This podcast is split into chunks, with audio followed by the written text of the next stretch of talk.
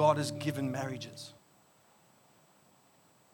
That it won't be this painful thing for you to just wait until you're married. No, you make that decision day in and day out because what He has in store for you is greater than anything else you can find around you. If you're married here today, I already trust that the beauty of sex will revitalize and, and almost refocus you and your passion for your spouse. That's why we're jumping into the Song of Solomon. Let's pray. Lord, thank you that we can be and learn from your word. I thank you, Jesus, that you want to be involved in every aspect of our lives. And we break lies down that says only this is important. No, God, you created everything. You created every single thing every single detail of who we are, and therefore everything's important to you.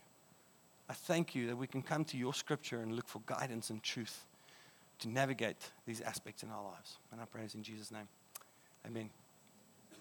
So, because this is a poem, I'm going to do my best to do it in my most Shakespeare voice that I can.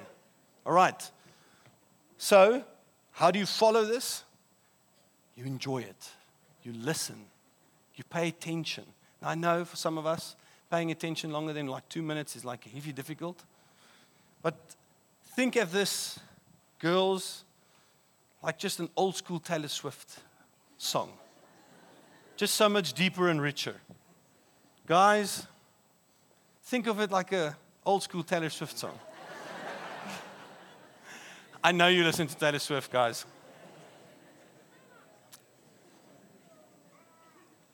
follow the flow and the beauty and the intentionality of this relationship. All right, so let's go. Are you ready to follow? Song of Songs, chapter 4. Behold, you are my beautiful. My love, behold, you are beautiful. Your eyes are doves behind the veil. Your hair is like a flock of goats leaping down the slopes of Gilead. Your teeth are like a flock of shorn ewes that have come up from the washing, all of which bear twins, and no one among them has lost its young. Okay, so something important I need to tell you. Something important I need to tell you. If you're going to try and visualize what you're hearing, you're going to come up and see something very weird. Okay. So, what's important about ancient Jewish culture they weren't necessarily visual people, they communicated in value. So it's like me telling Anshin, Anshin, you're as valuable to me as six bitcoins. Okay. Now, do I see her as Bitcoin? No. You get it. So, what this guy's saying is he's complimenting this woman's teeth and saying, Your teeth are like freshly shaven lambs, white as snow. Now, this is profound because 2,000 years ago, there weren't dentists.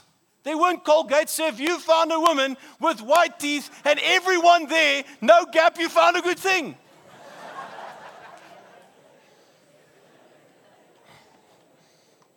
She's got all of them. And he loves that. All right, so obviously, livestock in that culture meant wealth.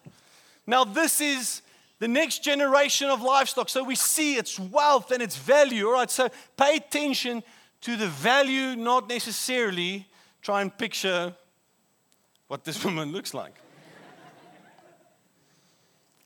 and now a lot of you are going, okay, all right. Verse 3. Your lips are like scarlet thread, and your mouth is lovely. Your cheeks are like the half of a pomegranate behind your veil. Your neck is like the Tower of David, built in rows of stone. On it hung a thousand shields, all of them shields of warriors. Your two breasts are like two fawns, twins of gazelles that graze among the lilies. Until the, until the day breathes and the shadow flees, I will go away to the mountain of myrrh and the hill of frankincense. Now things are getting really steamy. Verse 7 you are all together beautiful, my love. There is no flaw in you. Come with me from Lebanon. My bride, come with me from Lebanon. Depart from the peak of Amana, from the peak of Senir and Hermon, from the dens of lions, from the mountains of leopards. You've captivated my heart, my sister, my bride. You've captivated my heart with one glance of your eyes, with one jewel of your necklace. No Taylor Swift song is this romantic. Verse 10. How beautiful is your love, my sister, my bride. How much better is your love than wine and other fragrances of your oils than any spice. Your lips, ooh, it gets steamy now. Are you ready? Your lips drip nectar, my bride. Honey and milk are under your tongue. The fragrance of your garments is like the fragrance of Lebanon. A garden is locked, is my sister. My bride is spring locked, a fountain sealed. Your shoots are an orchard of pomegranates with all the choicest fruits, with henna and nard, nard and saffron, calamus, cinnamon, with all trees of frankincense and aloes, with all choice spices. Verse 15, a garden fountain, a well of living water, flowing streams from Lebanon. Awake, north wind, and come, O south wind. Blow upon my garden. Let its spices flow together in the garden of love. Let my beloved come to his garden and eat its choicest fruits. This is the word of the Lord. So, three things we're going to look at today. Tonight's sermon title is called Great Sex. So, great sex is something we need to understand. There's something we need to understand about it. There's something that, that we should be passionate about. And then the third thing we're going to look at, is something to fight for. So, I'm going to start with something to understand. Currently, in modern world where you and I live today, there are three predominant, predominant worldviews about sex. Number one, sex is just a physical activity. It's like running or jogging or cycling or eating. When you're hungry, you eat. It's been degraded to just this physical thing. It's like organizing um, a hike with a friend. Hey, let's meet up there. We do it. We go hike lekker. It's been diluted to just being this physical thing. You and me, we got a, okay, let's, uh, it's like a workout session with your buddy. That's one worldview we find, especially in a progressive and a liberal mindset.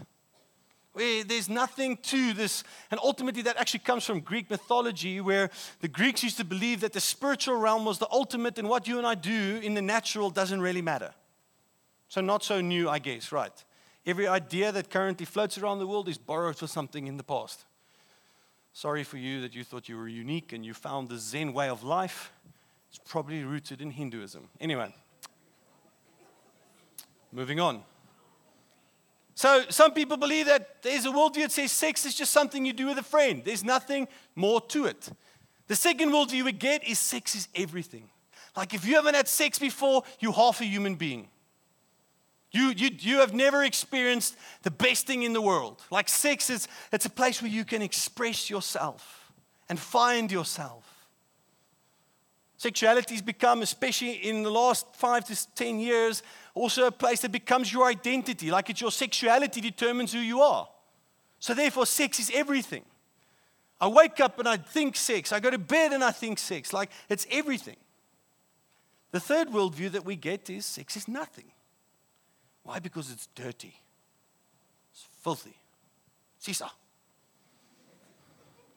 We don't talk about sex in this house. No, we take the rug and we put it under the rug with all the other issues we don't want to touch and we close the rug again. No, we don't talk about sex. No, just go figure it out by yourself. Don't ask me these questions. It's dirty. Only need sex to make kids. Now, these are some of the historically of the three worldviews that we just find, and even today it's still prevalent. Now, you probably grew up with one of these ideas about sex, depending what your upbringing looked like. But for you and I, to know what sex is, we need to know what the Bible says about it. Because the Bible's got a lot to say about it. The Bible teaches that sex is very good. Genesis 1, verse 31. Why would God create something and give into marriage if it wasn't good, if it wasn't beautiful, if it wasn't holy? If it wasn't. I mean, God only gives good things. Remember when God created the world and every day He said, What did He say when He finished making the mountains? What did He say? It is? So everything God that everything God created was good, including sex. So, therefore, this kind of goes against the idea that sex is dirty and it's filthy and it's meant for um, only for kids and like never talk about it. Sex is very good because it's a gift from God. Hollywood did not think out sex. Hugh Hefner did not think out sex. Playboy is not the origin of sex, God is. So that kind of trumps the sex is nothing. And quite frankly, if, you're just going to read this chapter again, you'll see there's a lot of passion when, it, when to do with sex. In fact, the Bible says so much about sex, it will shake the stiffness out of you. Secondly, the Bible teaches us that sexual desires can be dangerous to ourselves and to others. Therefore, it can't just be just another physical thing I do. You go and tell someone who's been sexually abused that, oh man, it's almost like riding a bicycle that you fell off, you got up and just keep going. Why people that have suffered sexual abuse, it, it just continues 10 years, 20 years, 30 years, 40 years, the effect is still there because sex goes deeper. Sex is not just physical, it's emotional, it's spiritual. Think before you do. Because the consequences don't, aren't stuck in that, that bedroom. Why do you think people struggle to get over things that happen to them sexually? Because it's not just physical, it's not like eating a burger. If you had a bad one, go and puke it out and come back and eat another one. It's not. Because there's something deeper to it. The Bible teaches us also that sex is not primarily something that was ever supposed to become your identity or become something that fulfills you. We live in a world where, your, where sexuality currently is celebrated as identity. I don't, I'm not participating in homosexual activity, I am an homosexual. Can you see how that's shifted? Can I tell you something? that there is so much more to you than just your sexuality. God created you wonderfully and fearfully. There's so much more to you. Do not listen to worldviews and people that want to label you, and the only way you can identify is according to who you want to sleep with. That's a lie. God said, You're so much more than that. You are so much more than that. Therefore, your virginity isn't the most important part of who you are. Your soul is, your spirit is. Do not let people dictate how you should identify yourself. Because that's God's right. Now I can come to God with everything. I can come to the cross and say, Lord, I'm struggling with this. This is in my life, but because you give me identity, I can come to you and I know you'll speak into it. I know you'll breathe over it. Who gives anyone else to tell you who you should be? when God said, I designed you, I created you, I put you together, I've laid out your path. No one else was willing to die for you, so I did. Sexuality was never supposed to become who you are. This kind of debunks the fact that sex is everything. So, what is sex then? The Bible says that sex is sacred. Say sacred.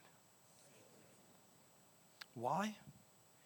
Because sex was intended to unite two people in a way that nothing else in this world can. In Genesis 2, we see God saying that two became one flesh. How beautiful is that? How deep is that? Nothing can connect you to another human being in such a profound way than sex. That's why God said, don't just give yourself sexually away when you cannot give yourself holistically away. That's why marriage exists. Because marriage is the only covenant that's a safe enough space with God as the author for us to exercise and implement this blessing. But even this flesh, like becoming one flesh, what does that mean? Does it mean the two bodies? No, it's so much deeper than that. It's so much deeper than that. Becoming one flesh is a state where you give of your whole self. You give everything of yourself. Through sex, we are to give of our whole selves to the one who we belong to. Scripture clearly says that your husband's body is no longer his and a wife's body is no longer hers. It belongs to each other. That's why if you have multiple sexual partners, you end up belonging to a lot of people. Do you see the danger in that? Tim Keller states it this way, and he says, Sex is God invented way for you to give yourself to someone else so deeply that it results in personal transformation. How beautiful is that?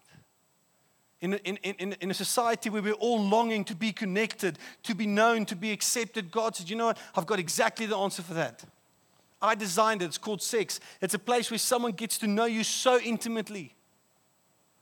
Just don't abuse it. Understand how I made it. Imagine being so connected to someone that you can be 100% vulnerable the good, the bad, the ugly, the thick thighs, the bad ankles, and the back hair. Here I am. You laugh because you're not married. married. Marriage is the only place that God said it is so safe that you can bring everything about yourself and enter into it. And because God is the model of unconditional love and your spouse has declared that that is the standard I pursue, you can bring everything into it and you will not be rejected.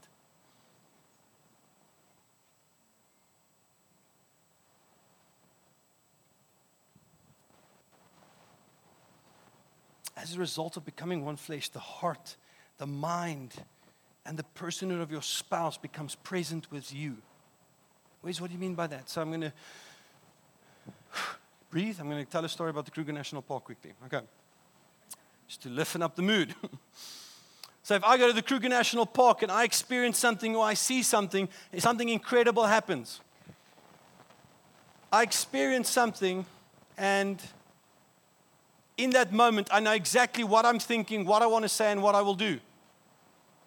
But because my wife and I, because Ansha and I have, becoming, have been becoming one flesh for the last four and a half years, in that moment, I know exactly what my wife will say, will think, and do. Instantaneously, it's like her personhood is with me. I get to carry her wherever I go. And I guess this is almost where soul ties comes in, if you've heard of that before. It's where you ultimately start carrying around the people who you've become one with oftentimes sit with young men and we do counseling and I walk them through sexual purity and they say, Where's I'm married and I love it, but I've got these dreams and these visions and these flashbacks of my past. It's like these people don't want to let me go. How many people do you want to carry around with you, church?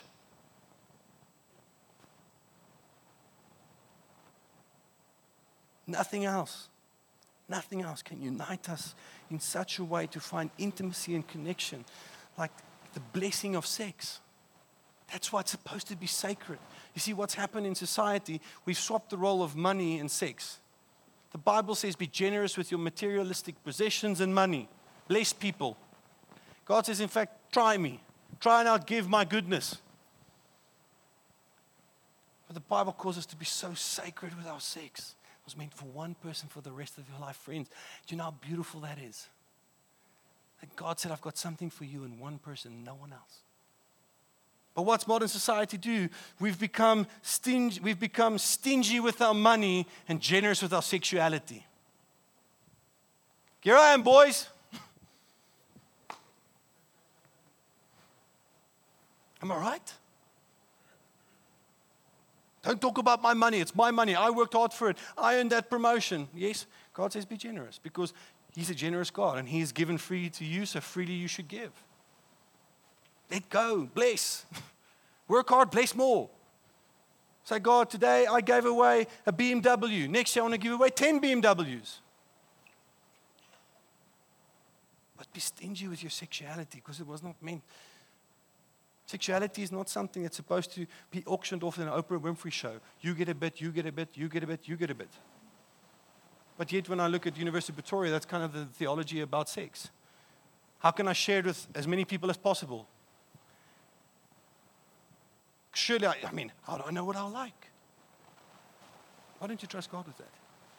He knows what you'll like because He designed it. For those who are unmarried, therefore, it's not just, oh, the Bible does not have sex. No, can you see that there's a purposeful, intentional choice to say, God, I see the rubbish around me and I choose you. But the problem is, guys, that rubbish will program you to what you want to desire. What I mean by that is, if you consistently eat McDonald's, you will hunger for McDonald's.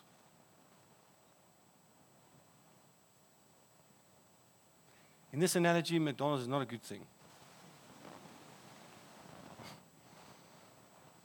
Don't settle for the garbage or a quick fix.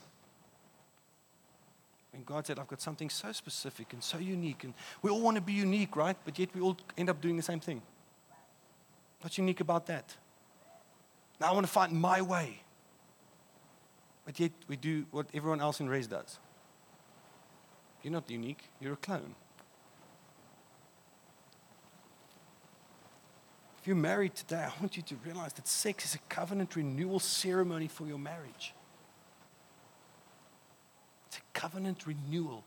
It's re emphasizing your desire, your decision, your, your love for this person. Sex renews and revitalizes the marriage covenant. Yeah, but where's hold on this? You're you telling me I can only have sex when I'm married? That's so restrictive, you know. I like my freedom. I want to do when I want. I want to do who I want, whenever I want. See, the problem is we have no idea what freedom is. I'd actually like, like uh, I could actually say it together, but don't, it's fine. But we have no idea what freedom is. We think freedom is having the opportunity or, or, the, or the time to do exactly what you want, restriction free. Do you know that's not freedom? Do you know what that is? Chaos? When is a fish at its most free? Believe it or not, not on your plate next to your chips. A fish is at its most freest when it's restricted by water. True freedom is not doing whatever you want. True freedom is finding the right restrictions in your life. The moment a fish climbs out of the water and onto land, what happens? Look at me, guys. I'm doing what I want. Look at me live my best life now, dead. Fish and chips. Fish and chips.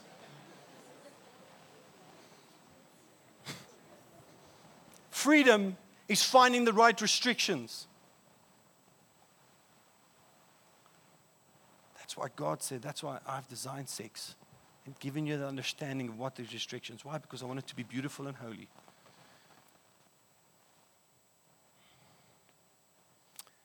Sex is sacred because it is holy, beautiful, and powerful.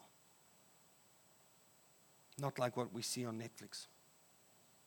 So, therefore, the staying together thing before marriage. It's interesting, in February this year, I found an article from the Wall Street Journal. So, this is a secular um, publications office or magazine or whatever. And you can go read, you can find it online from the Wall Street Journal, where it actually says that if you, where people that are delaying marriage, because hey, marriage is not a cool thing anymore, who gets married in today? We'll get married when I'm 50 one day, right? Popular trend currently around, around us, yes? No, I'm going to delay marriage, or we're going to try this marriage thing first. We're going to live together. Where secular magazine is saying, don't do that, because those decisions lead to more divorces. So finally, the secular world is realizing what the sacred truth has been saying the last 2,000 years. That living together ain't gonna make it because you are scratching something that you weren't supposed to touch. You're knocking on a door that's not yours to open. No, but where's I'm a super Christian. I can withstand all temptation. Liar!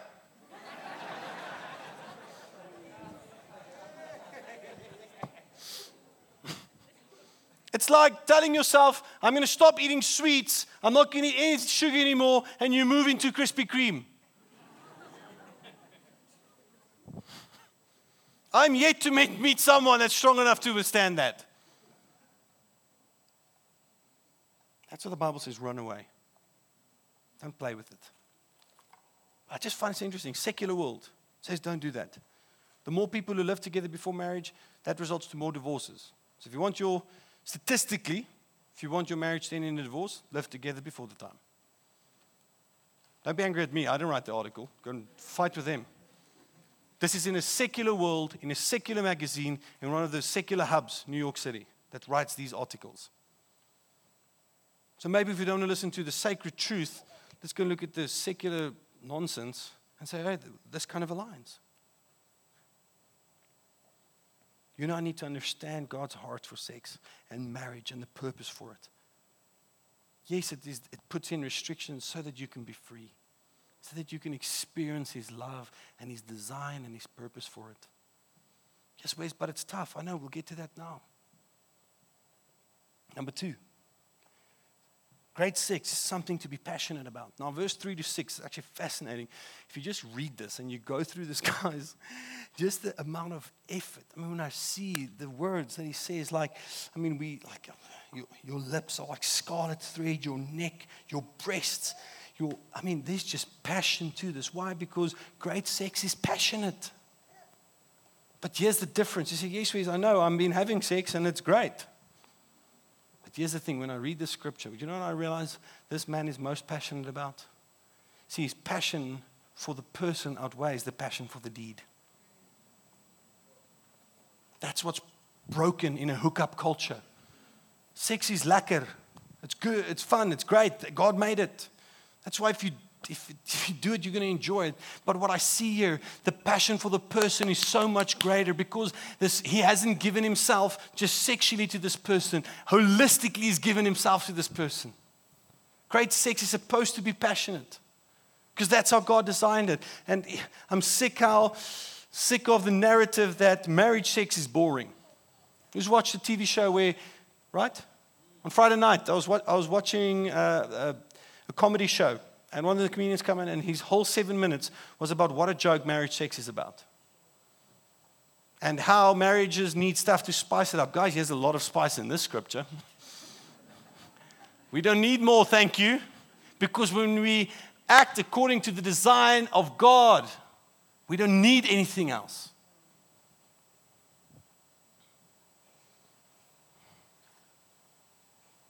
How do we become passionate about something? How, how are you going to make sure that you are passionate about this person that God has for you? What you're passionate about, you will prioritize. And what you will prioritize, you will become passionate about. If you prioritize this aspect in your life, and you prioritize that whether you're married or not, but Lord, I'm prioritizing a season in my life where I could probably be married. You will become passionate for it. It won't be this, oh, I'm missing out so much. No, what I'm going to gain is so much greater than what I'm missing. If you're married today, what's your priority? Your job? Your business meetings?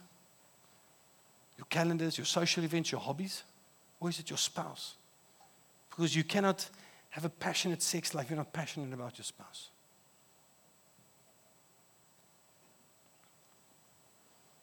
Are you guys still here?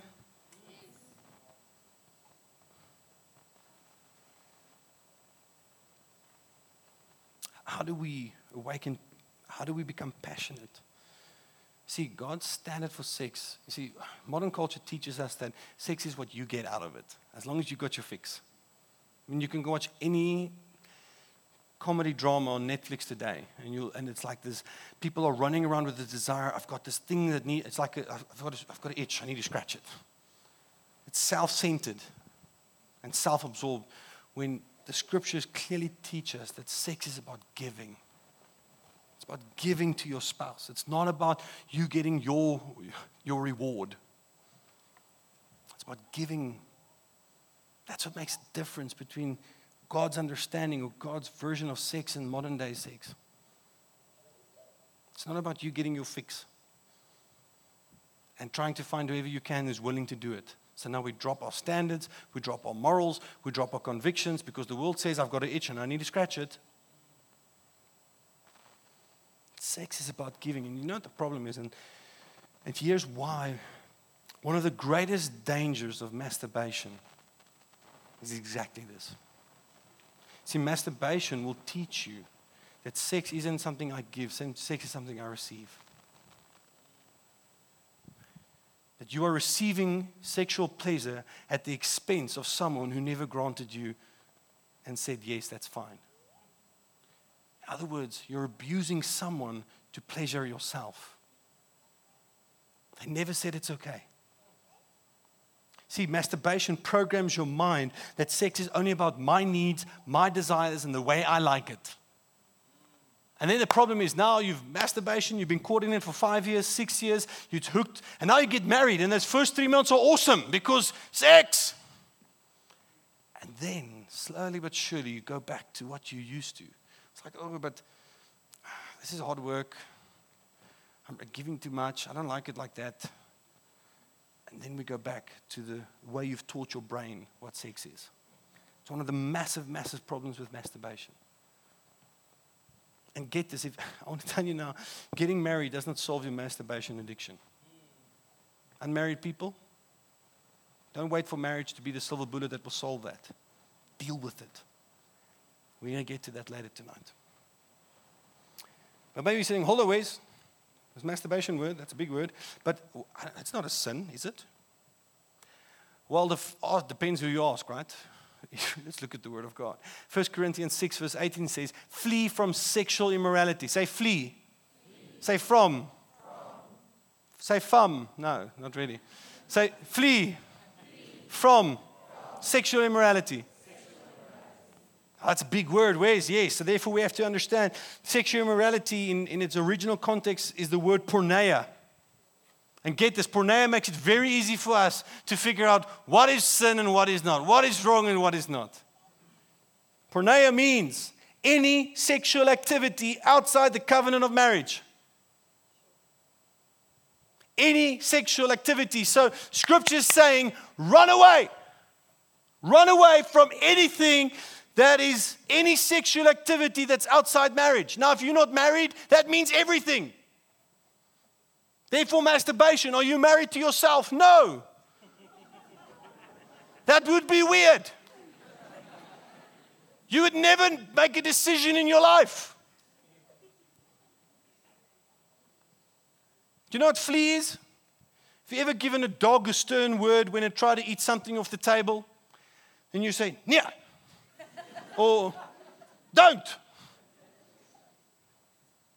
What does the dog do? It tucks its tails in between its leg and it bails. That's flee. It's one place where scripture says you cannot withstand it, run away. Stop trying to be proud. Stop trying to be this superstar Christian. No, look at me. I know exactly when to pause that movie and fast forward. I don't see the scenes, Wes. You've got the power of pause. No, Wes. I watched the whole Game of Thrones and never saw anyone naked. Be careful for pride. And maybe you live in a, currently there's so much pressure for you to fit in and to be accepted by your peers and by your friends, and therefore you engage in these things. Can I tell you now that being accepted by Jesus outweighs the exceptions in any place by any person? You would know that you've experienced this acceptance where he says, You're my beloved son. To be in with Jesus is better than to be in with the world. It's good that you guys here at the age where you are right now. Your school might put pressure on you, your friends at school. It's better that Jesus, that you're accepted by Jesus and rejected by your school. Great sex is something you and I can be passionate about. Therefore, we can look forward to it. When I look at this, it's like, man, it's like, this is awesome. This is deep. This is real. This is pure. This is clean. This is holy. This is so much different than 50 Shades of Grey, where it's dirty, it's perversion, it's control, manipulation, and lust.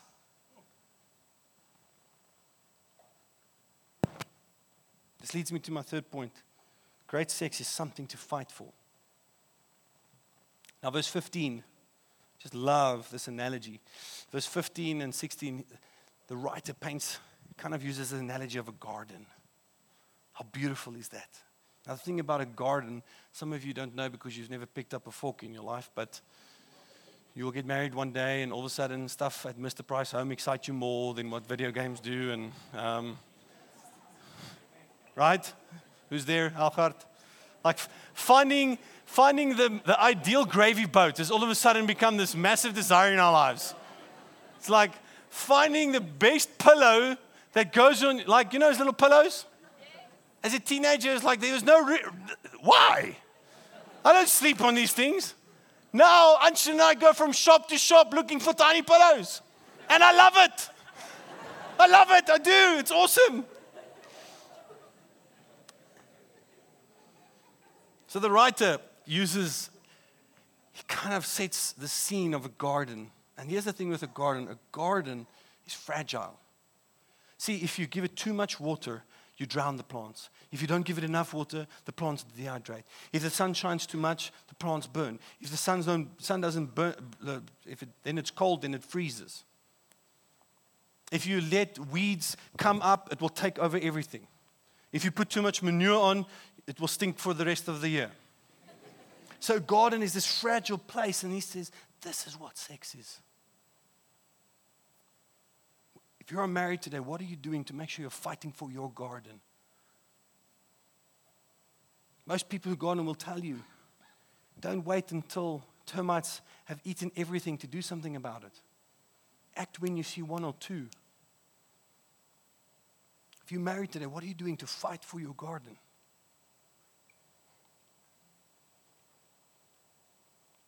One of the best ways that you and I can fight for great sex, because great sex ultimately is built on trust.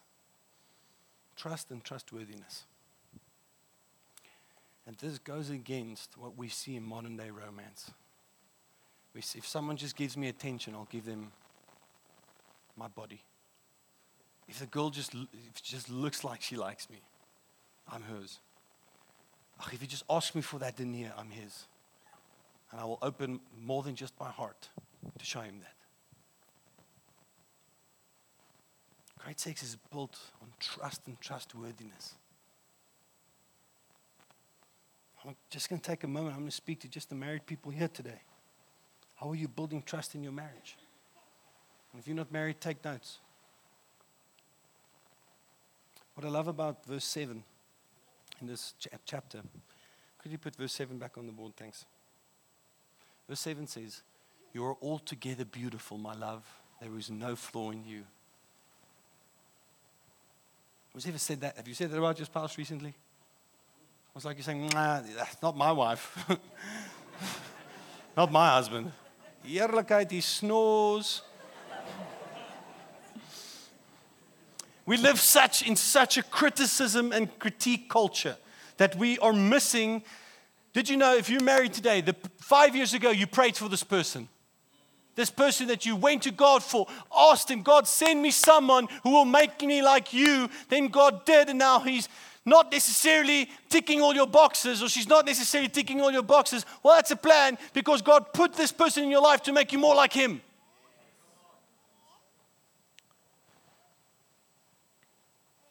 But what this man's doing, he's reassuring this woman about her beauty and her value in his life. There's how do we build trust? We bring reassurance to our marriages. And the primary places we do this is number one, we reassure women on what they look like and who they are in our lives. And number two, we reassure men on performance. You see, because men, women, first let me start there. Women and generalization, but most women have a deep desire to be desired. Like if he, if he would choose again today, would he choose me? Uh, am I, do I still stand out from the crowd? Am I right, girls? Like this, like, will you still desire me when my face ain't this anymore? When that skirt that, we, that I wore on our first date don't fit me no more? This man goes and he brings reassurance. If you're looking for someone, find someone who brings reassurance in your life. You reassure, this person reassures you about your faith, reassures you about your mission, reassures you about who Jesus is, reassures you about who you are. But women have this desire to be desired. Men, we would do well to bring reassurance every day and build trust in our marriages. Men, on the other hand, have a deep need to be needed. Like if you want to cut a man's legs under his legs, don't need him anymore. And specifically when it comes to f- the physical act of love. See, when, when men are over rejected and rejected and rejected physically, it's an emotional hurt that forms. And guys, this, this, these needs are good. God designed us this way. It's good, it's not wrong. It's okay. You may need to be needed. You may, you may, be, you may desire to be desired. But the problem is when, when there's physical rejection for men, it becomes emotional. It's like when your husband comes home and never greets you, he's just silent. Married, married people, with women, how does that feel? That sucks, right? Like, why won't you talk to me? Wonder what's wrong. Was something I said? the same impact that is felt with men when they're rejected. It'd be good to remember this and re- bring reassurance about this over, over, and over. Women, reassure your men. Reassure your husband. I'd rather put it that way. Reassure your husband that you need him sexually, but in multiple aspects of your life. Now, what breaks trust? What takes away trust? What makes it very difficult to us for us to build trust? If you want to, if you're single today and you're not married yet, and you, this is something that you desire, do you know how you can build trust? Just choose God's design, abstain, flee from sexual immorality. See, do you know what porn does? The dangers of porn. Porn, porn teaches you to be aroused by something that doesn't exist. What, what happens in porn magazines, on your phone, and on movies is it's not real people, it's not real life. Because those things have been so doctored, so orchestrated, so photoshopped, so manipulated, the best lighting, whatever you can get, that porn is teaching you to desire something that doesn't exist. Now you wonder why you're struggling to find someone. Where's I want this girl, and man, it must, when I look at her, it must just be gazelle fawns. No, not fawns, where's proper gazelles. Welcome to the real world.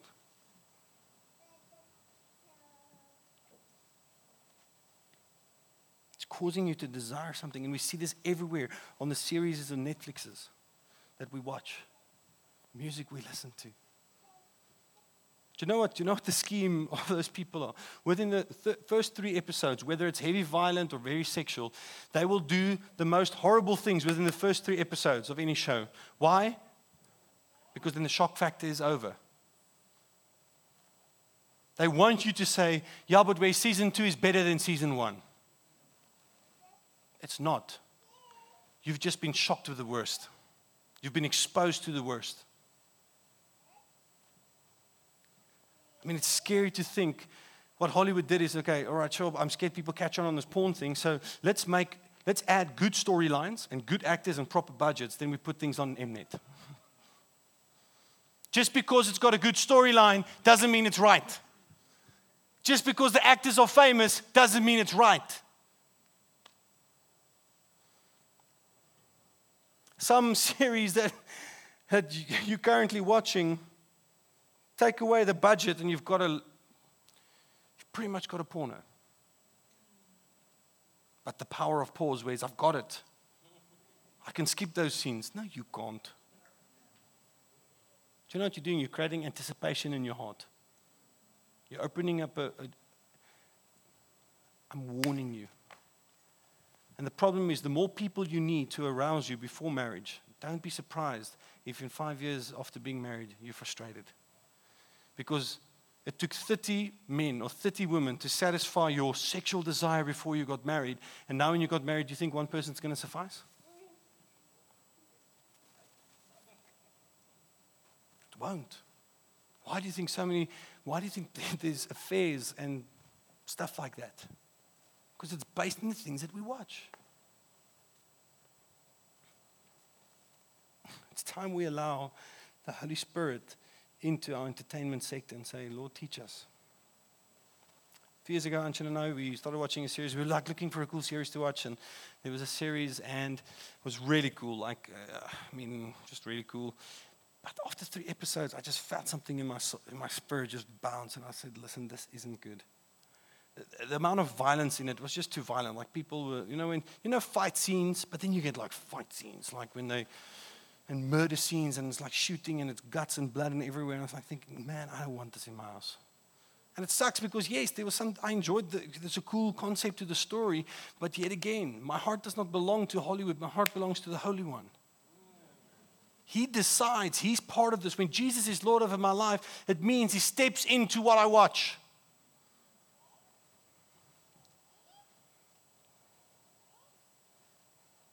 One of the most dangerous things that you can believe tonight one of the most dangerous things that, you, that can happen in your life is getting away with something just once. Or just allowing a little bit just once. Why? Because you've shifted the boundary. You've already opened the door. I, I got away that first time. See, we say things like, it happened only once. It was just one, one drink, one girl.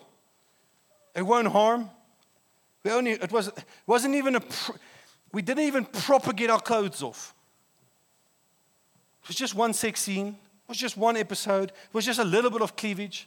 See, the problem is that once, that little bit, getting away with it and thinking you're invincible.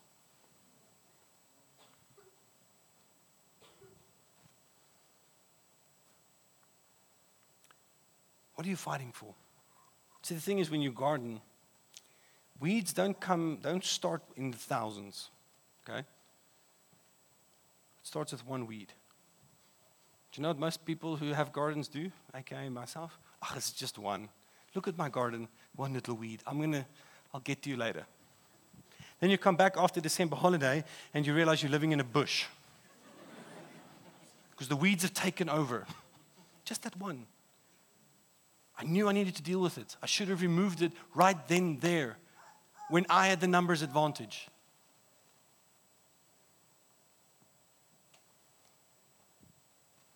What weed are you allowing in your life right now? And you think it's just this one thing, it's just this one Instagram profile. It's, it's only when I'm alone. What's that one weed you're currently allowing? Guys, there's no such thing as personal sin. Sin affects us. Most scholars believe the big, biggest thing that is preventing the next revival pour out or the next the instigation of repentance for a revival that God wants to move in our, in our earth is sex within the church. It's living lives of being unrepentant and thinking, but it was only once. It's just this one thing. It's just this relationship. Me and my boyfriend, the previous one, we didn't do it, but me, it's only this boyfriend. It's my first time Wes. There's no such thing as personal sin. Our sin affects each other and the world. You know, 100 years ago, people, if they knew what we're allowing in today's modern society with regards to sexuality, they will be shocked. Most scholars believe that once most of this of the gender dysphoria and the redefinition, and you can be 60 years old, you can make yourself a black person, you can make yourself a white person, you are the redefinition of who you are. Do you know what most scholars believe will be the next thing that will be allowed in our society? Pedophilia. Because here's the thing sin becomes darker and darker and darker. See, sin becomes more evil and more evil and more evil. It doesn't stay with one weed. It becomes two, then it becomes 20, then it becomes 40, then it becomes 50 and 100. That's the thing with porn. What satisfies you maybe this week, in a month's time, now I need something a bit, bit, bit I need more vuma. So now you go further and further. Most pedophiles, where did it start? They didn't just start feeling attracted to kids. Maybe it started? An addiction to porn. And that crave just grew because this isn't doing it anymore. This isn't doing it anymore. This isn't doing it anymore. Ooh, this is new. Ooh, this is wrong, but this is new. What are you, how are we fighting for this, friends? Are you fighting for this garden? Are you fighting? Lord, be with me, strengthen me, protect me. I'm choosing your design, your beauty, your gift. Fight for it. It matters what you do on Instagram, it matters what you do in your relationship, it matters what you do in your marriage. Are you fighting for this in your marriage? Or are you allowing things, creepy crawlies, just to come in? Matt, would you mind joining me on stage? Just on the keys.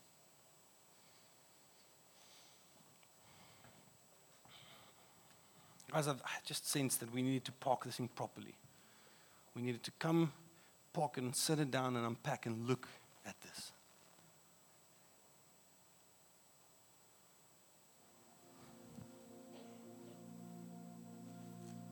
I've said a few things tonight, and I know a lot of this causes a lot of emotion. You might be sitting and you realize I'm failing at all these things. And you're feeling guilty, you're feeling confused, you're feeling shameful, you're feeling even angry angry at me, angry at the world, angry at God, and angry at yourself. You might be sitting and say, But I've messed up so bad. My past is littered Maybe you're sitting here tonight and you're married and, and you realize that you've drifted from your spouse, and it's actually this drift has caused such a divide that you guys don't even talk about it anymore. You're just trying to figure out how we're going to live with this.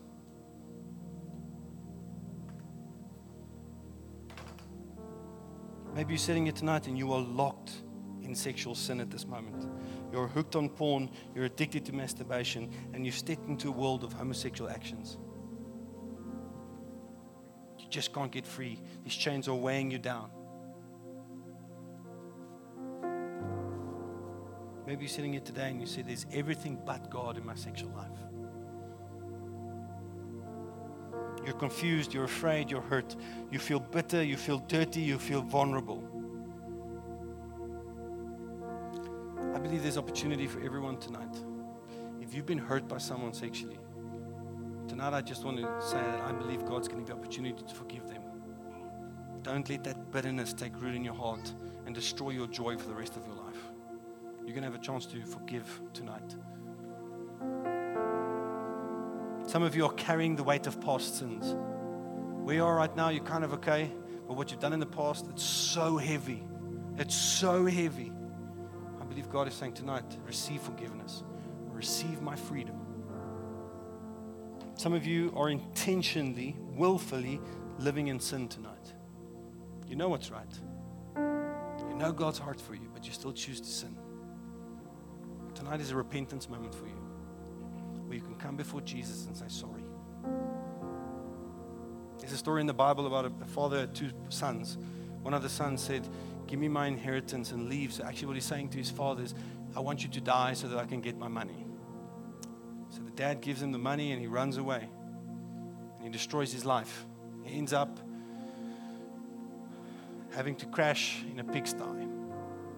And he realizes wait a minute, even the workers on my dad's farm are treated better than where I am now. Maybe you're there and you realize where I am, I'm just, I, I can't be here anymore. Do you know what the beautiful thing is? The Father, God isn't waiting for you so that He can slap you on your wrist and say, What did you do? Do you know what the Father does? Every day, He goes and looks over the mountain and looks, Is my daughter or my son coming home? And when that son started returning back to his father, his father ran to him and gave him a new robe and new clothes. And he gave him a ring and he gave him sandals. Why? Because God just doesn't want to fix you, He wants to make you new. He wants to restore everything. He wants to make you new. Some of you are so trapped in sin. The addiction is so strong and has been so permanent in your life. Today's the opportunity for you to get help. That's what spiritual families for. That's what we do in our connect groups. That's what that's why we have a counseling ministry is to get help. Don't let pride say, no ways I can do this by myself. No, you can't. That's why you're still stuck. The good news is that there is no sin great enough that Jesus' love cannot cover. No, but Wes, what about this? There is no sin greater than the love of God. There is nothing in your life that you've done or that you're busy currently doing or planning to do that Jesus says, I am greater than that. Because Jesus is alive, you and I have hope. Because Jesus is in the room, your marriage is hope. Your future marriage is hope. Where's, but I've messed up. Because Jesus is in the room, there is hope for your future marriage, that there's purity waiting. You and I have a decision to make. Are we going to pursue Jesus with everything in our lives, including our sexuality, or are we going to just settle for mediocrity and struggle with the rest? Jesus says, Trust me. I've demonstrated how much I care for you. I died for you so that you can know what truth is, so that you can know what love is, so that you can have purpose. No one else was willing to die for you, but I am. Jesus, thank you for that. Therefore, I can trust you with these struggles of my sexuality.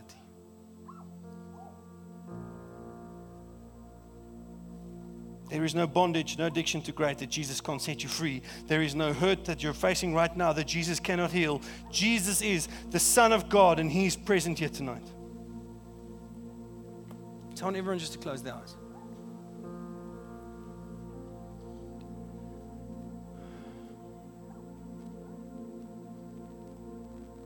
Now, if you've been a Christian for 20 years, 20 minutes, or you're not even one, this isn't a time for you to be prideful. This is a time for you to see what the Holy Spirit wants to do in your life. I'm not going to mention specific things and let you raise your hand. You know you need an encounter with Jesus today. Either you need to forgive or you need His forgiveness. You need His changing power in your life. You need freedom. You need change to be broken. We serve a God who breaks change. He doesn't just mend it or soften it, He breaks chains. Jesus can change your destiny in five seconds. All he needs is a willing heart. So, if anything I've said tonight just resonates and you know your heart is pumping, you know you can feel that you need to respond, whether it's you're feeling hurt or lonely, whether you are feeling dirty and shameful, whether you're caught up in sin or you are causing sin in someone, else, someone else's life, want you to raise your hand because I want to know I'm going to pray with tonight. Just nice and high, just keep it a bit high. Just want to see who I'm praying with. Guys, there's no shame. Everyone's eyes are closed, don't worry.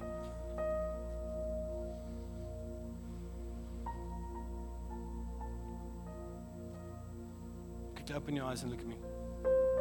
Those of you raise your hand, sorry. The rest of you just keep your eyes closed. There is hope because Jesus is alive. There's a future because Jesus is alive. And his voice will drown out everything else in your life. Going to pray. And, and maybe even if you didn't raise your hand right now, but you know you need this prayer, just put your hand on your heart. Heavenly Father, we come to you tonight and we desire change from you. We desire an encounter with you, Lord.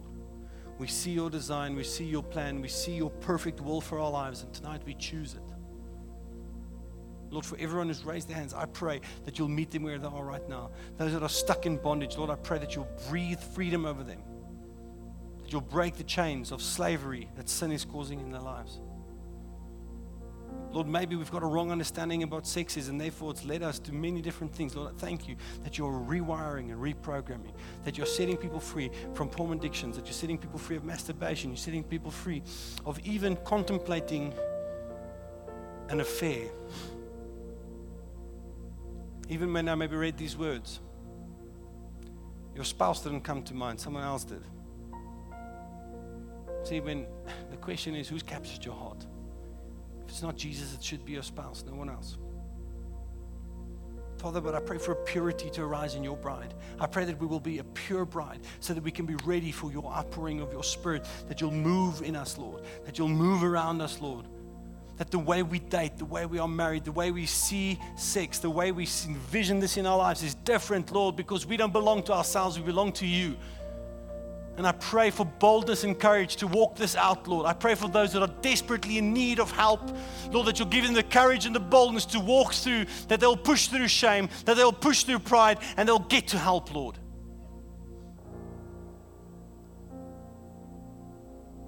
Thank you, Jesus, that you died for every one of us so we can be free from the possession of sin.